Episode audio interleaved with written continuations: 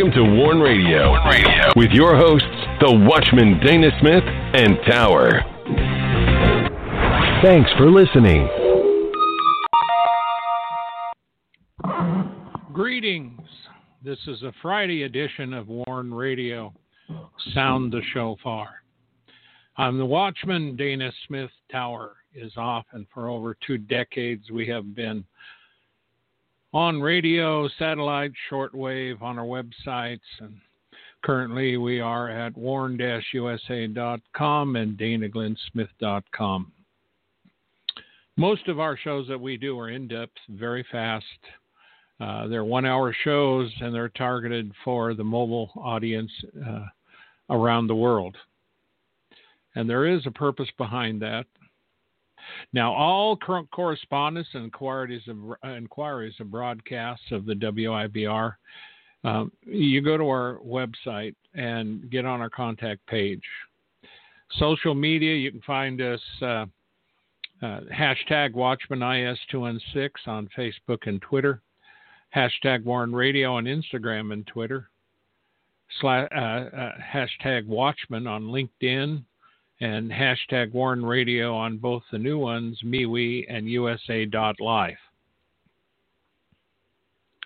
You can listen to the broadcasts over Blubrry, iHeartRadio, iTunes, Player, Apple Podcasts, Spreaker, Stitcher, TuneIn, Google Play Music, Warn Radio Visions, Podcast Addict, Castbox, Google Podcasts, Anchor, and Podchaser. You can also go to our websites. We embed all the shows on the websites, and we have articles that go with them to further explain what these shows are about. A couple of articles we're looking at today uh, Body of Christ presses toward the prize, and Enduring Hope, No Continuing City. During this time of crisis, these are good articles for you to read. So check them out, lots of scripture in them, and uh, they will help you to keep focus. Today we are in a new series, Faithful Saints Steadfast Faith, Pursuit of Christ, Part 1.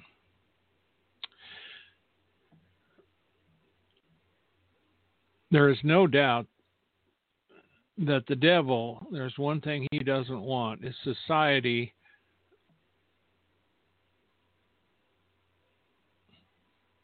to get uh, to the point where they're really interested in following Christ and being too serious. And there's a lot of hatred out there, but there's also a lot of people that are finding deliverance and salvation. Whenever you have something good, you'll always find the opposite, which is evil. Now, in this study, we begin in Colossae. It was a city in Perga on the Lycus River and uh, it branched off another one called the meander. I like that word. That word meander. Do you go out and meander around? Uh, three miles from Mount Cadmus, and uh, they give the height of that is a little over eight thousand. That's pretty good. Although where we're at, you know, our mountain here alone is over what was it, eighty-five or ninety-five hundred feet. So we we have a lot of very high mountains where we are, but 8,000 feet. That, that's a good height. It uh, stood at the head of a gorge, and two streams would come together. And uh, it wasn't too far from Hierapolis or Laodicea. And uh, you would know the Laodicea from, of course, the Laodiceans, the message to them in Revelation. Paul mentions about having the word read to the Laodicean, the church in Laodicea it's an interesting thing when you look at the historical and biblical accounts of the places where the apostles in the early church was. And according to many people who study this, they say it's not likely that he visited the place in person, but it was evangelized or Christianized, or however you want to put it, uh, through Epaphras and Timothy and it was the home of Philemon and Epaphras, and of course Philemon. Um, you would recognize him. Colossians 1 Paul, an apostle of Jesus Christ by the will of God, and Timothy as our brother, To the saints and faithful brethren in Christ which are at Colossae, grace be unto you and peace from God our Father and the Lord Jesus Christ. You know, it's an interesting thing when we talk about Paul. He's probably one of the most popular ones we, you know, have really uh, read about was Paul. He wrote a lot of the New Testament. But when you get right down to it, you know, Peter has a couple of epistles, Paul has a whole bunch.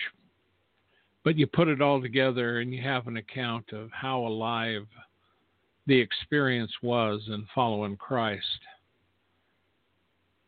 And he was indeed an apostle of Jesus Christ by the will of God. It wasn't Paul's will because he fought the church. And he said himself that he did it ignorantly, you know, he didn't know. And he always classified himself as, you know, a chief, uh, chief among the sinners. And uh, so Paul willingly admitted all that, but you know, he went from persecuting the church to serving and working with them.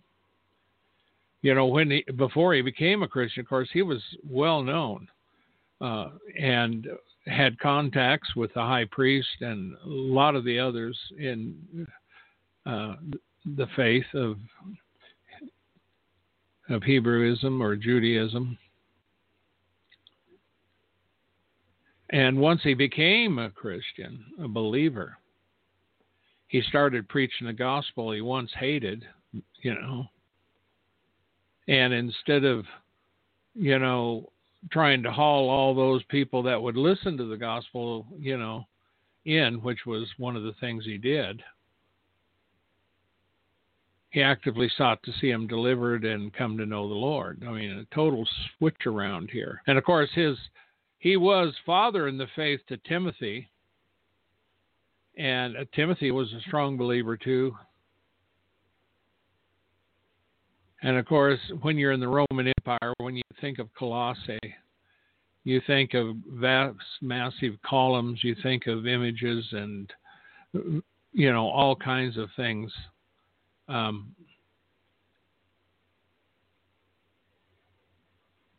now, Eventually, Colossae did decline. Uh, other cities around him, Hierapolis and Laodicea, actually increased in importance.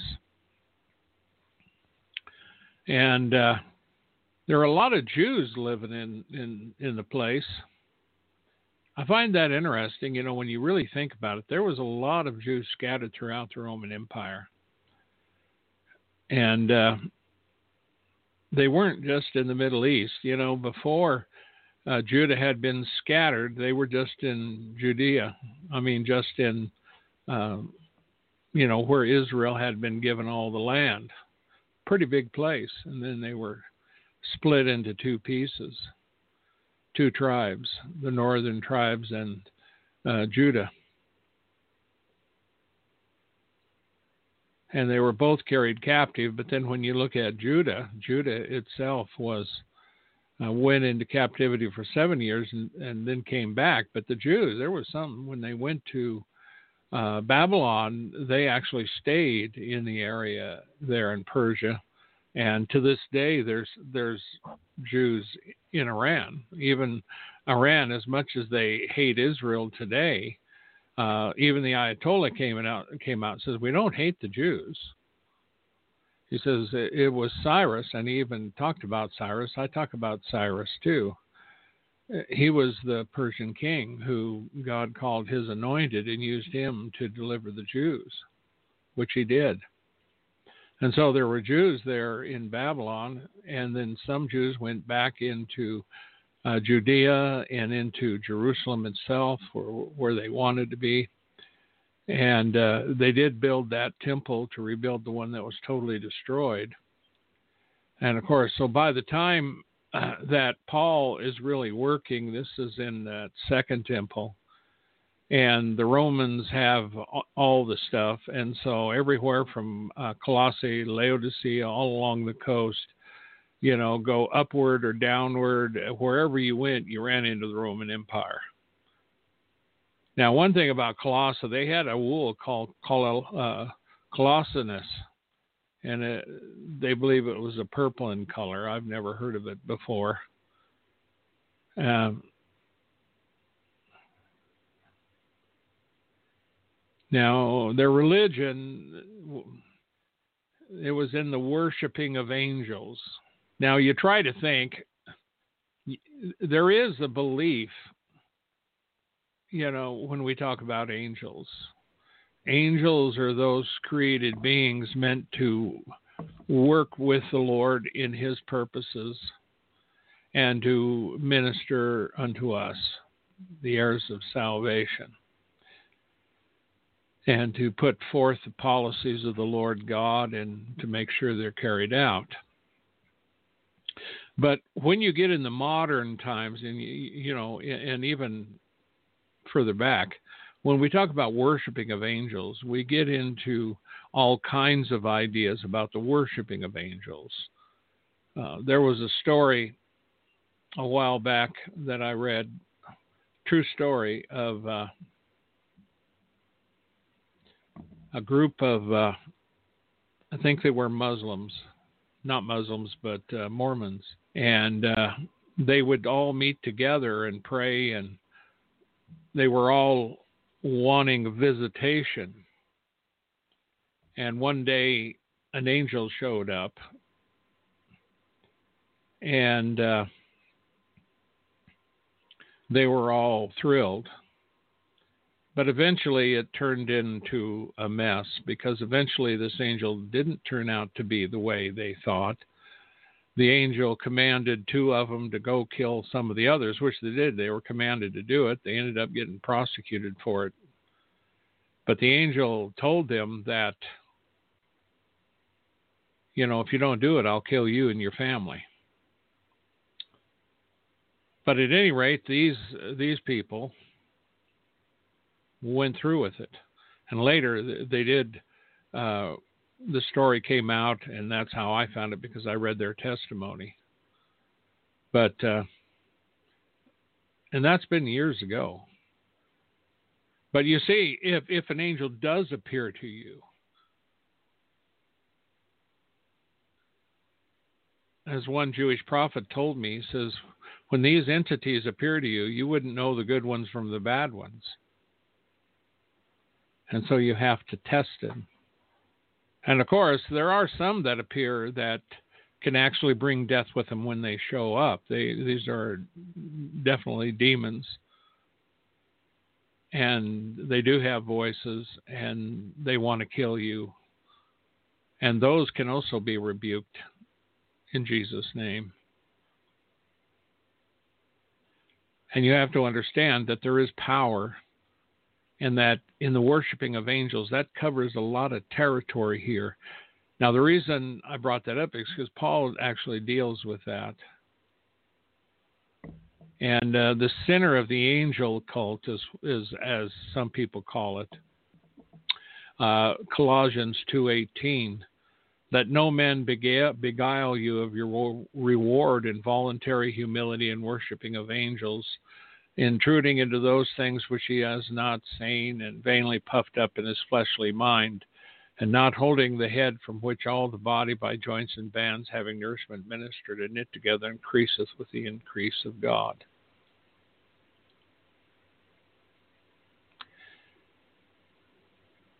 And when we look at the worshiping of angels from the standpoint of the apostle and, and the people, you know, you can actually look at it could be a term meant to include not just your regular prayer, but the worshiping of, God and uh, and all the associated appearances along with that would be Christ on the throne, the Father on the throne, um, cherubim, all kinds of angels. Uh, you see um, saints, all these things.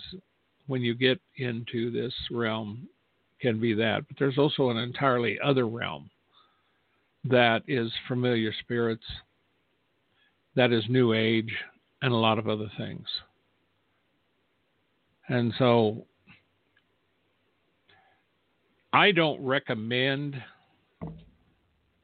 I don't recommend at all this worshiping of angels, as some people call it. I don't think Paul was encouraging things like a lot of people think he was. I think that there was a lot of false teachings in this regard, and Paul and the apostles had to fight it.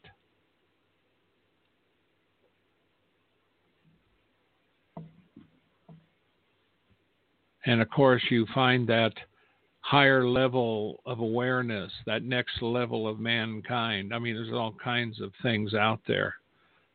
But as believers, we also work in the realm of the supernatural, and we do have that supernatural portion of angels and the worshiping of God. But yet, the whole context is just a different, just the worshiping of angels.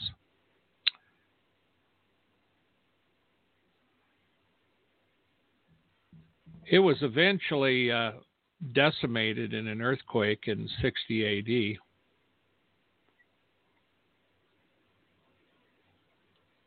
That's kind of interesting because that's about around the time that Jerusalem was hit by Titus.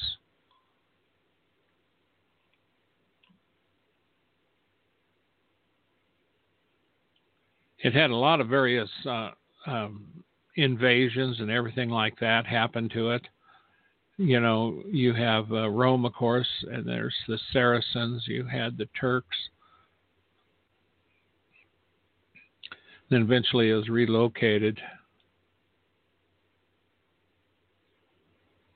They never did uh, excavate it. They think they know where it's at. That was as of 2015. Who knows whether it has? But the thing when we when we talk about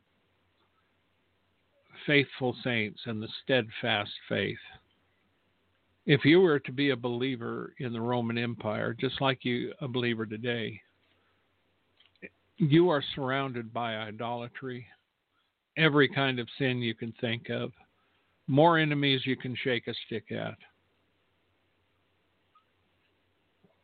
But there was a rule of law. So when Paul and the boys would go around, of course they had women with them too. Um, it wasn't uncommon for radical Jews to find them and to stir up the crowd where they were to persecute them. I mean, here we've got people that, ever since Trump's been elected, even before he was elected, um, they were trying to get rid of him. The leftists and the Dems. I mean, it just never quits. Now they got another committee going. They're going to do the same thing now. You know, and if you know, never stopping to give anybody a break. It's vicious politics at its worst.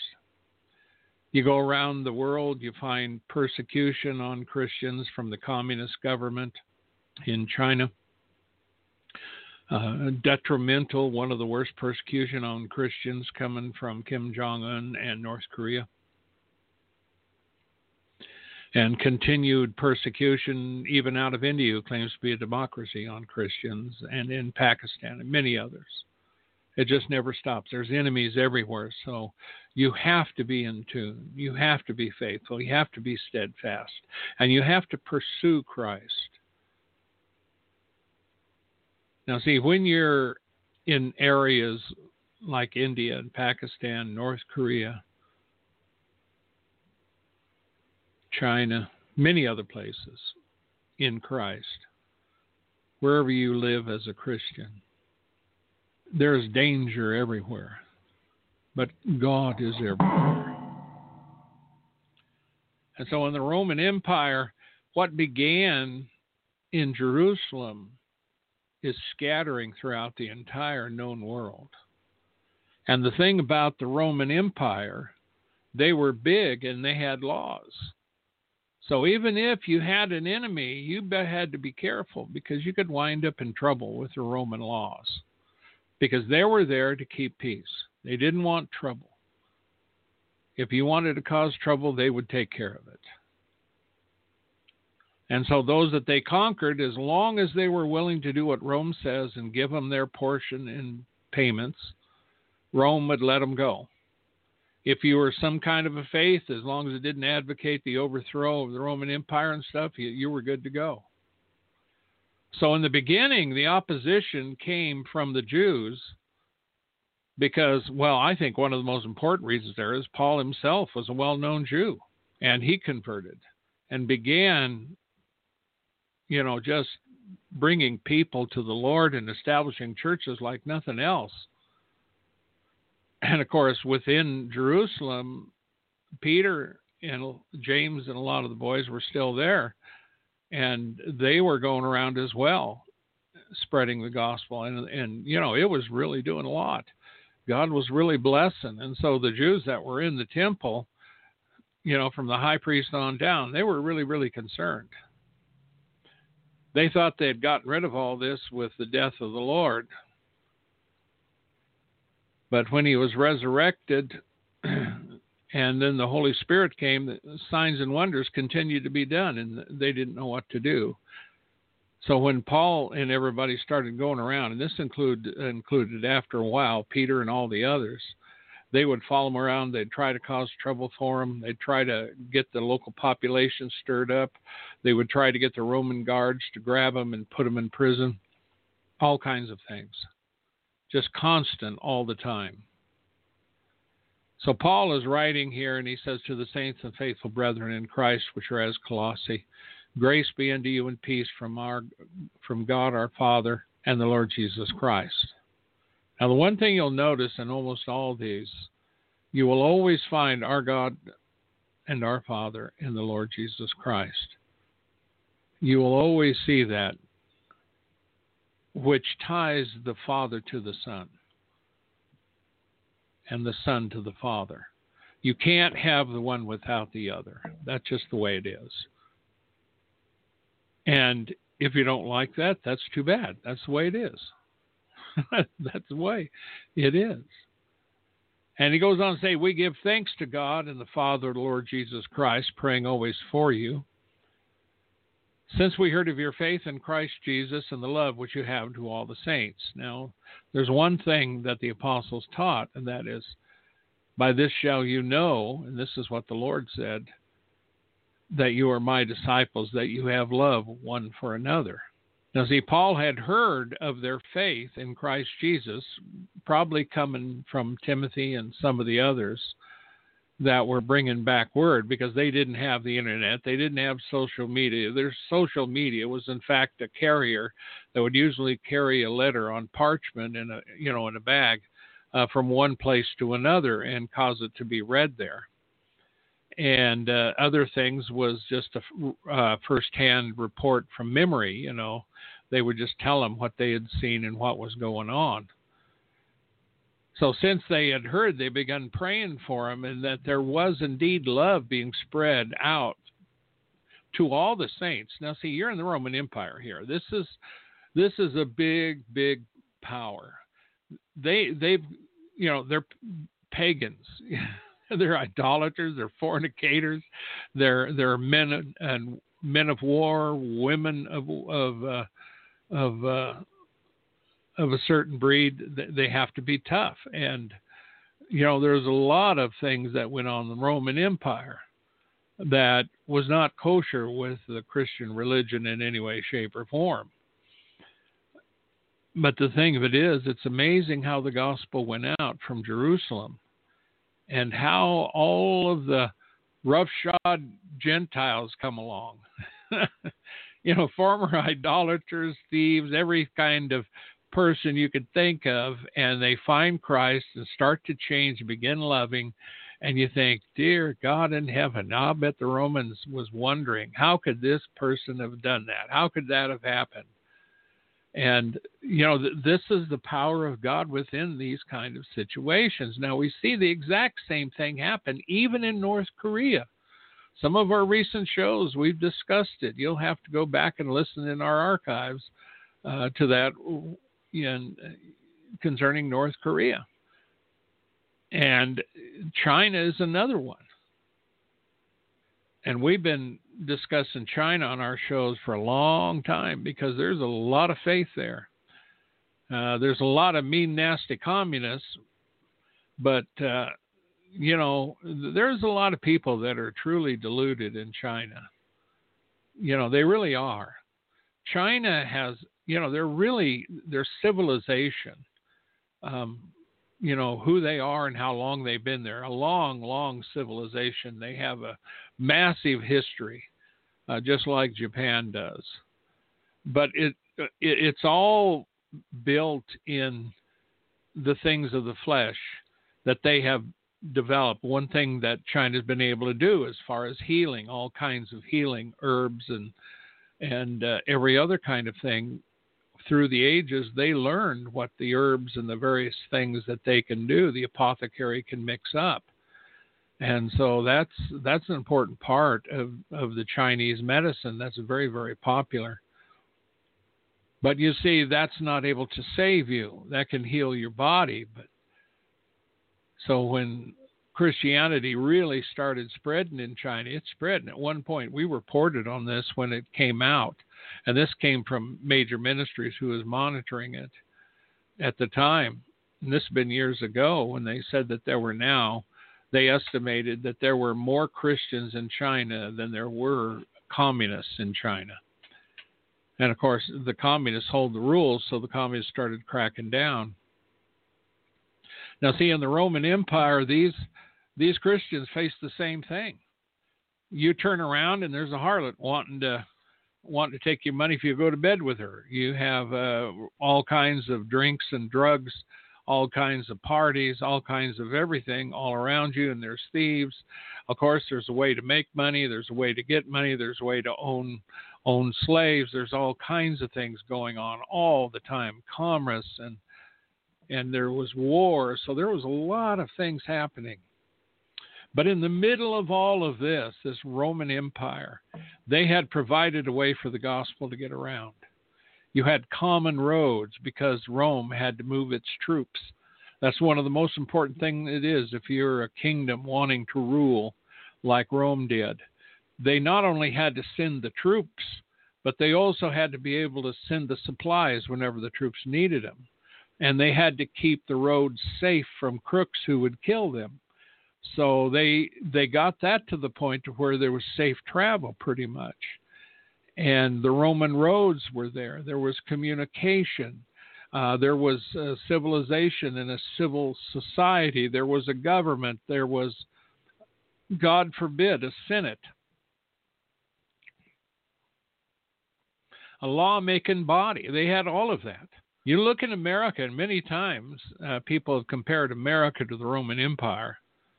In in you know a long time ago, we when we're talking about prophecy and the coming of uh, what we used to call the Antichrist back then. I don't call him that anymore because that's not scriptural. There's a lot of Antichrists. Uh, the one coming is an Antichrist, but he's a lot more. Uh, uh he's worse than that. And of course, we have those terms in the New Testament, the correct uh, verbiage of it. Now he says, Since we heard of your faith in Christ Jesus and of love which you have to all the saints, for the hope which is laid up for you in heaven, whereof you heard before in the word of the truth of the gospel, which is come unto you as it is in all the world, and bringeth forth fruit, as it doth also in you, since the day you heard of it and knew of the grace of God in truth. Now you see, it come unto you as it is in all the world. Now, of course, that was the known world that they uh, understood it to be. That everywhere, you know, that they were, the known world around them, wherever they would travel, and this would be, they would get down into Africa and into Egypt. They would uh, uh, go throughout you know, in back of them into Persia. They would go throughout all of the region of Palestine and all the outer regions where Turkey is and the whole nine yards, and they would uh, get into a lot of the other regions as well. and they would go on up into Greece. They would get to Rome. They would get to Spain. They would move inward and into the pagan areas eventually. Uh, then they would also go the other way into India and uh, Pakistan, and you you get over into the far far east and get into China because uh, there was a road that you could get to China on, uh, and this road is how a lot of spices came back uh, and other things came back from China, making their way back into Italy. And so it, it, wouldn't have been uncommon at all for the gospel to have spread that way through the same route that a lot of them had traveled, which took them from Italy all the way into China, you know, over mountains through, you know, Mongolia and every other thing. So this gospel and the hope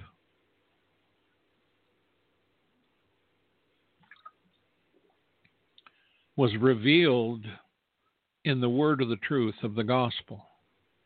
That's why we need gospel preachers today, folks. You need to preach the gospel of Jesus Christ.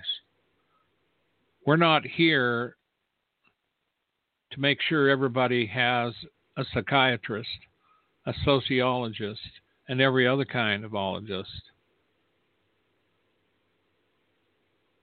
The gospel is what we need the salt of the gospel has to be spread. And as it is spread, it brings forth fruit. And yeah, when you begin to see the gospel's success, you see the enemy coming in like a flood. When you see a country like America, who has had massive revivals and a foundation of Christianity, and see it begin to wane and become lukewarm, you see the enemy coming in like a flood to take advantage of it and try to uh, take the early generations of the adults and try to turn them into little heathen right away, corrupt them right away, which is what they do, which is what they try to do. And uh, there's many uh, examples of that in America. So if they can get the kids, if they can get to them and corrupt them, destroy their innocence before anything else, then that generation will be lost until God redeems them, until someone breaks that by the power of God. That's why in America you need the gospel, not more hypocrites, you know, not more hypocrites. Uh, and you might think, well, in the church. No, I'm not worried about the hypocrites in the church. It's hypocrites that are making the laws. The ones that are up there that want to make godless laws, like they did in New York, one of the worst abortion laws that has ever been. So if a baby's born outside the womb, they can murder it. Didn't used to be that way. Used to be, and I remember reading the testimony of a nurse, and she said that in the, in the abortion procedure, you had to kill the baby inside the womb. If you brought it outside of the womb to kill it, it's murder. And you could be prosecuted for it.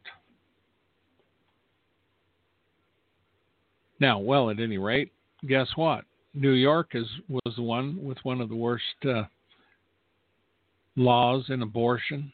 That's the shedding of innocent blood. There's a lot of blood that has been shed,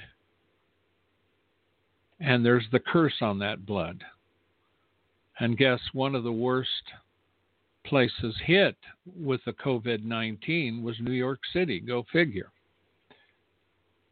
And you can look at some of the first cities hit. They're all liberal cities run by liberals. Now, you can take that what you want to, but I'm here to tell you that God is not going to let the world and its viewpoint and its immorality go unchallenged forever. He laid the groundwork and he gave the word in Revelation 22. After that, it's up to you to decide. So the word had to come to all those in the Roman Empire, and the people bringing it had to take the gospel and they had to get it to them in spite of the troubles and the persecution. The gospel in the end of days that we have today, it's got to go forth. And this gospel shall be preached in all the world for a witness. Then shall the end come. You talk about the end, it ain't coming until this gospel has been preached in all the world for a witness. So the question is when does that officially reach the entire world or the world? And that is a question that um, is a very good one. Because when we think of what is the world technically in that particular prophecy? Does it mean every people group in the world? That's not what it says. But it has to go in all the world. Well, we've been doing that through satellite and shortwave, through internet for a long time. Does that count? Yes, that counts. But is that going to be enough? Is does is the truth really here that we have got to make sure we get it to individual people groups? Well, the people are in the world, but yet we do have to strive to get the gospel to those people groups that have never heard it. There's some, even in India, that are animists that have heard of the gospel. They know of Christians, but they don't want to do anything. There's a lot of peer pressure, there's a lot of political pressure, there's a lot of persecution that goes on. And many of the animists, along with the uh, Hindus, actually will persecute Christians there and their families quite a bit. So it's a cost over there. But see, even in the confines of this battleground that we see going on, we see miraculous things and miracles happening and people coming to the Lord. We see the enemies of God coming to the Lord, just like Paul, who was an enemy of the church and the enemy of Jesus Christ, is coming to the Lord. Now, Paul studied the scriptures. You know, he was a Jew of the Jews. He, he kept the law blameless, a Pharisee of the Pharisee. Yet he, uh, along with the high priest, none of them even though they knew the original all the all the languages they knew the scripture inside and out they still did not recognize Yeshua the Messiah now of course there is an Isaiah prophecy and that has to do with their blindness their delusion which they were in but Paul eventually did come to the Lord. So this is, you know, before you can be steadfast in the faith, you have to have the faith. And in order to have the faith, you got to hear something to make a decision on the faith. See, all these are pertinent. And in order for someone to speak that, they've got to be sent. Now, most of these words are stuff that Paul had said. I just said them a little different way. But it's true, even in America, the message has got to go out. Well, the message of the good news of Jesus Christ in America has been preached uh, as long as I've been alive and even before. Matter of fact, it hasn't helped any. We've had, uh, you know, Franklin Graham's dad, Billy Graham, when I was growing up, he was a regular staple on TV. And he went everywhere preaching the gospel, massive crusades. He went everywhere, even overseas and for all the stuff that he did, and everyone that made a decision, we have generations of pagan Americans evil, wicked, unsaved, godless, immoral. We got a swamp heap of hedonism. And so there is a truth that you get to the point where they reject the love of the truth which Paul prophesies about in Second Thessalonians. And then God will send a judgment, which is mentioned there in Second Thessalonians, but is also mentioned by Isaiah. It says, Because when I called, you did not answer. I will choose your delusions and bring your own fears upon you. So make no mistake, there is a state in America today where godlessness and wickedness is now the law of the land. But one day, as in many nations, God will judge the nations. And it will end. Until that time, this gospel's going forth, and there will be people that'll hear. There will be people who will be redeemed, and God is going to continue miracles. And for all those famous prophets out there and apostles who tell you that the Spirit of God is going to be removed, it's not going to be removed. That's ludicrous. One day, when Christ comes, we'll all be with him. But even in the millennium, where the Lord is going to rule as the greater son of David on his own throne from Jerusalem, and this will happen, and he will rule and reign for a thousand years to fulfill Scripture promised uh, to David, even then he will rule and reign on the earth. And the Spirit of God ain't going nowhere. So there's a lot of things that that people teach that you know are more church tradition than truth. Another one of them is the rapture. The Lord is coming back. But boy, I'll tell you, there's a whole pile of them, including, uh, you know, I mean, it's a common teaching, the pre trib rapture. I don't even get into it because I don't worry about it. Whenever God's ready, I'm ready to go. Until then, I'm going to do what God sent me to do. I don't worry about pre trib, mid trib, post trib. That's foolishness. I look to the Lord. There's nowhere in Scripture that tells you to look for the pre trib rapture, post trib, or anything else. We do have a hope, and we tell people about our hope. But people, especially those in the theological realm, like to put stuff into Scripture that ain't there.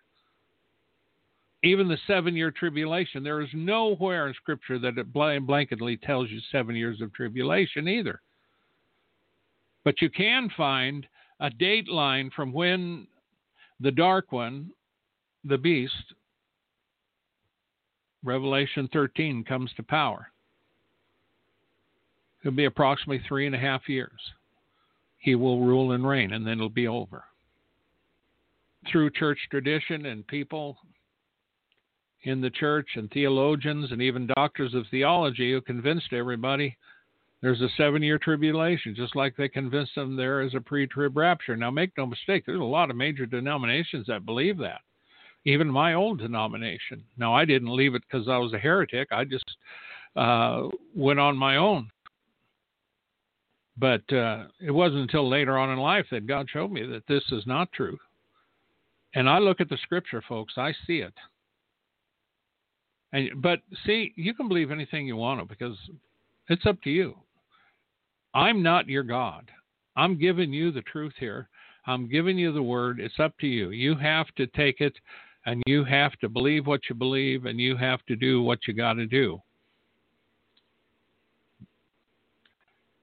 So now, verse 7 says, As you also heard of Epaphras, our dear fellow servant, who is for you a faithful minister of Christ. That shows you that Epaphras was the was a minister there who also declared unto us your love in the Spirit.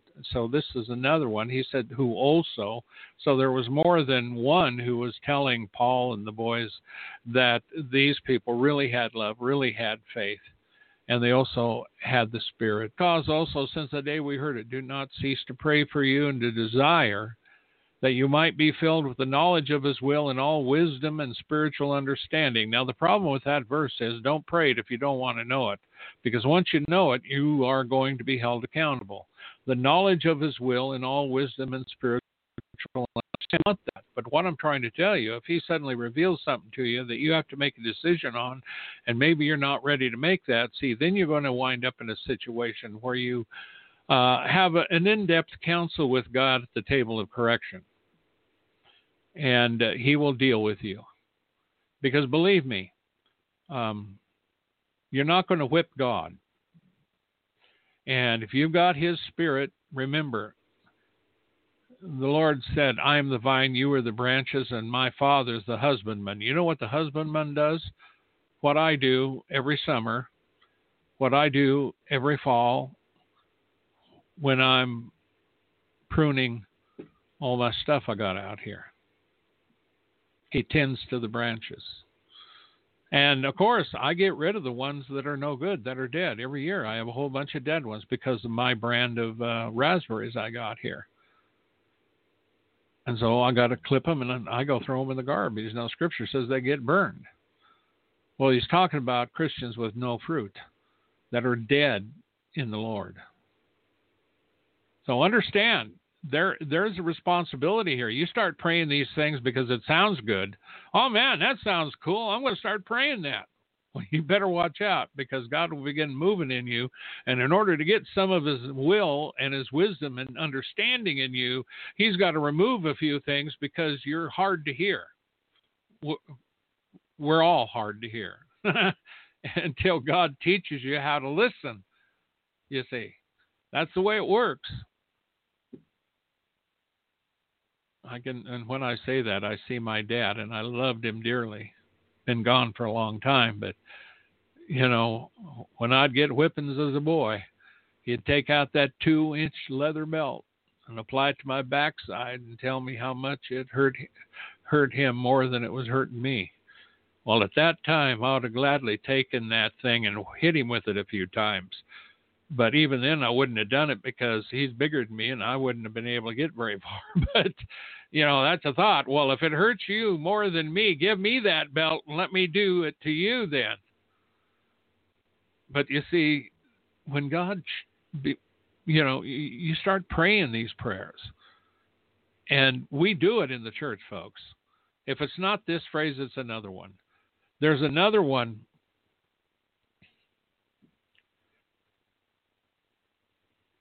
And I'm thinking of the prophet. Uh, um, of uh, Ireland, St. Pat. He had a prayer, and it's really popular. Uh, it's a big, long prayer that he prayed all the time.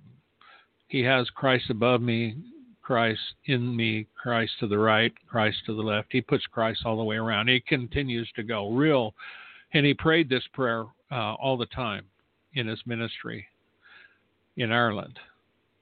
See, whenever you're praying prayers, know that God is going to work.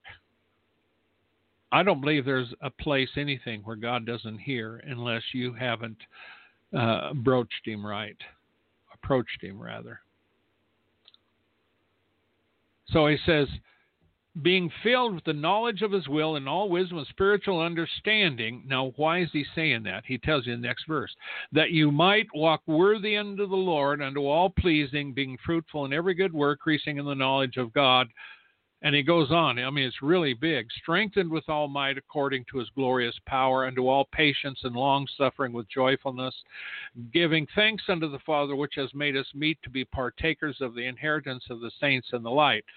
Now, you see, I'm not going to read the rest of it because we don't have quite enough time. I'm going to stop there. But one thing in Paul that he does a lot is he has these real long sentences. Now, most of these are continued with a semicolon and a next verse.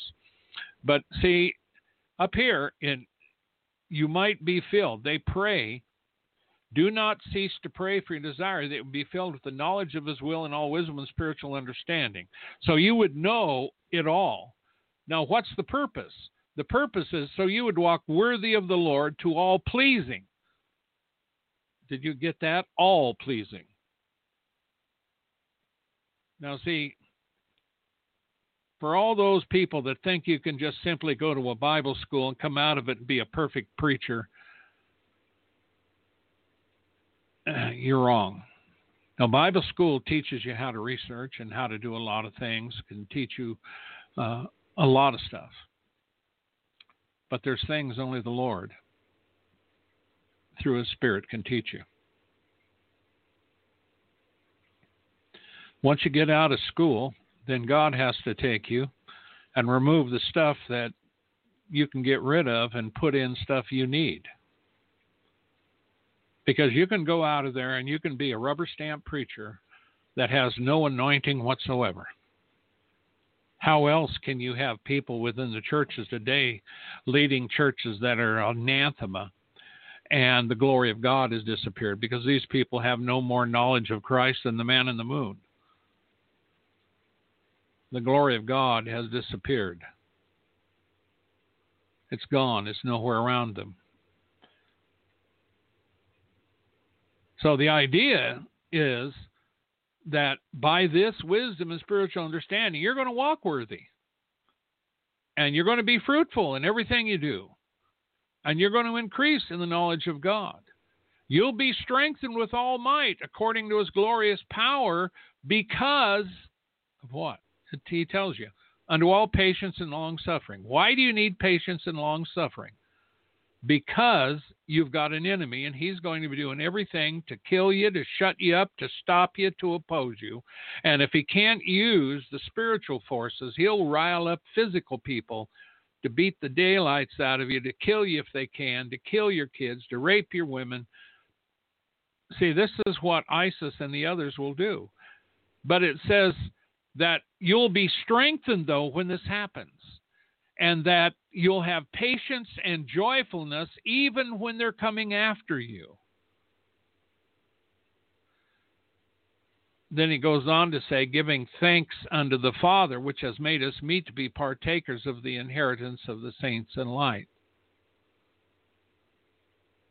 Now, see, we'll do that one next time because that's a good place to stop. But you, you know, these are dynamite things. Now, those are good prayers to pray, but you have to understand something comes a cost. If you're not willing to pay the price, don't pray the prayer. You need to remember that.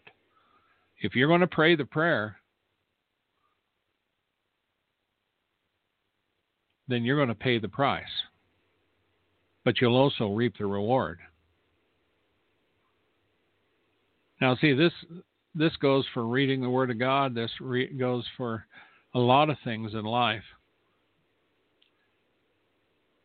I remember a, a city that we visited, Tower and I, many many years ago, and we we did eventually move there, and we had friends that's not unusual, but uh, we had friends there, and uh, there was this uh, young couple who had I forgot how many kids, but the woman we were sitting down with them, and the woman was talking. We were all having coffee around the table, and and she said, you know, we were talking about prayer and stuff. She says, you know, I prayed for patience, and God sent me Roxy. That was her daughter. And she went on to explain how much patience she needed in dealing with that girl. And so the essence of it is would I really have prayed for patience if I'd have known what would have happened afterward? I'd rather just struggle along and try to become perfect than to get to the point where, man, you know, the only way to solve some of these issues, you got to go into it. And that's how God deals with it. Okay, you want patience? Well, I'll set it up for you. You will go through this at the end. You will have more patience than you do now. And she, she did because she went through it. She raised her daughter. There are a lot of things that required patience. Now, I remember Tower and I raising our own children and in life itself when we were at Bible school and when we were in the ministry, uh, when I was a youth pastor and later on a pastor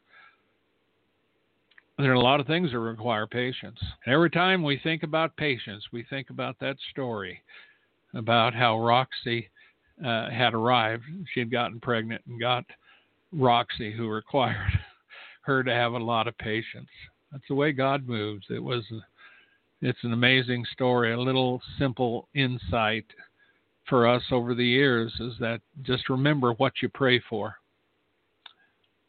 Now, don't forget that this is the beginning of a new series, Faithful Saints, Steadfast Faith, Pursuit of Christ, Part 1. We focus on a lot of things like this because, folks, this is about pursuing Christ and doing it the way He wants us to. I don't get into a lot of theological debates. I don't argue with people. I give you the Word of God. You go from there. We're not here for your money. And, uh, you know, we're here to preach the word, been doing it for a long time.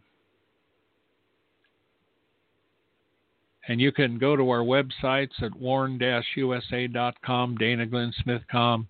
I have many, many in-depth articles that can encourage you, teach you, and many, many uh, of our radio shows we've made over all these years. And now we're targeting everything to a to the gospel going around the world using the best means possible, and that is through um, the smartphone that most people have around the world. So, with all of that, folks, today look up. And we pray that both Tower and I pray that you and your family are getting along okay in this COVID crackdown. They're going to be opening it up there's a lot of problems that this country faces because of this massive unemployment, huge debt, a lot of problems. But we look to the Lord, folks. And that's where we need to keep our eyes. Father, we thank you for those who hear this when they do. Bless them, Lord, undertaking their lives, and keep them, Lord, in Jesus' name. And in Jesus' name, I bind you, Satan, and the powers of darkness from the preaching, teaching, streaming, and receiving of this word. Amen. For Tower and myself, this is the Watchman. We'll see you next week. Be blessed, folks. Take care.